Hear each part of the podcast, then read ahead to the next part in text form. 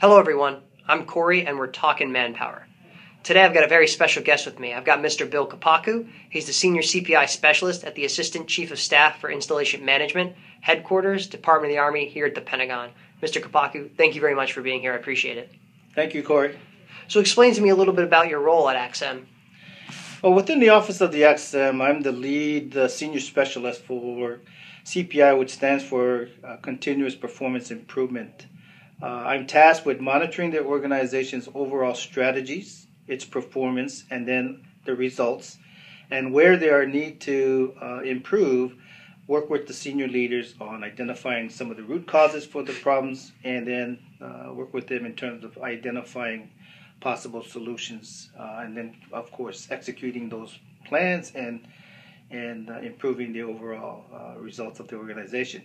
I'm also a Army certified Lean Six Sigma Master Black Belt. So part of my duties in that regard is to provide technical expertise on using quantitative and qualitative analysis on a myriad of areas within the OXM. Well, Master Black Belt sounds pretty intense, and I hope you don't kung fu me during the interview. So explain to me what Lean Six Sigma Master Black Belt means and why it's important.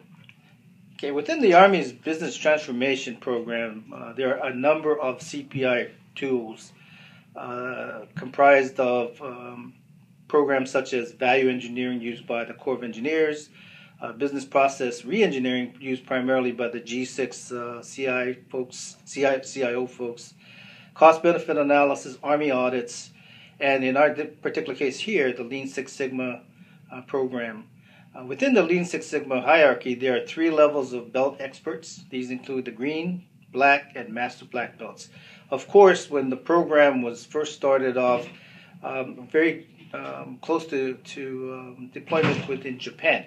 So there's that link into the martial arts using these belts, and primarily so you can immediately understand that there are different levels.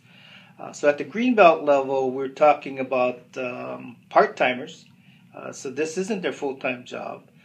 We ask them to identify what's maybe impeding the process, go in and take a look at stopping the bleeding, focus in on eliminating waste.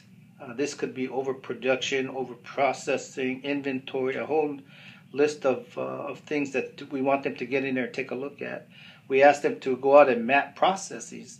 Does the process work as intended and as designed, or has change occurred over a period of time, which happens quite often when people change jobs? We ask them to go in and look for the bottlenecks. Where are the bottlenecks occurring?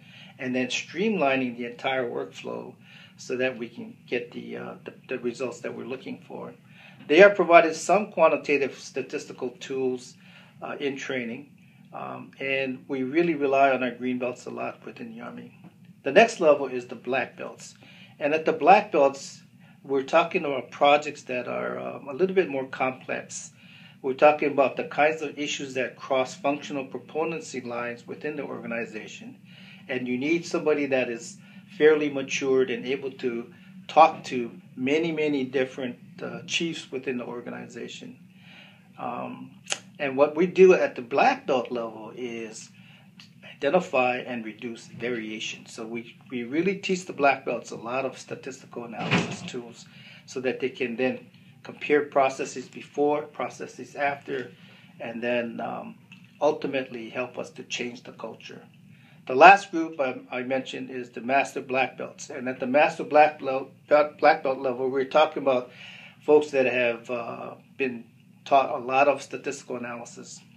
And what we ask them to do is to help lead enterprise-level projects. And enterprise-level projects are the kinds of process that cross commands.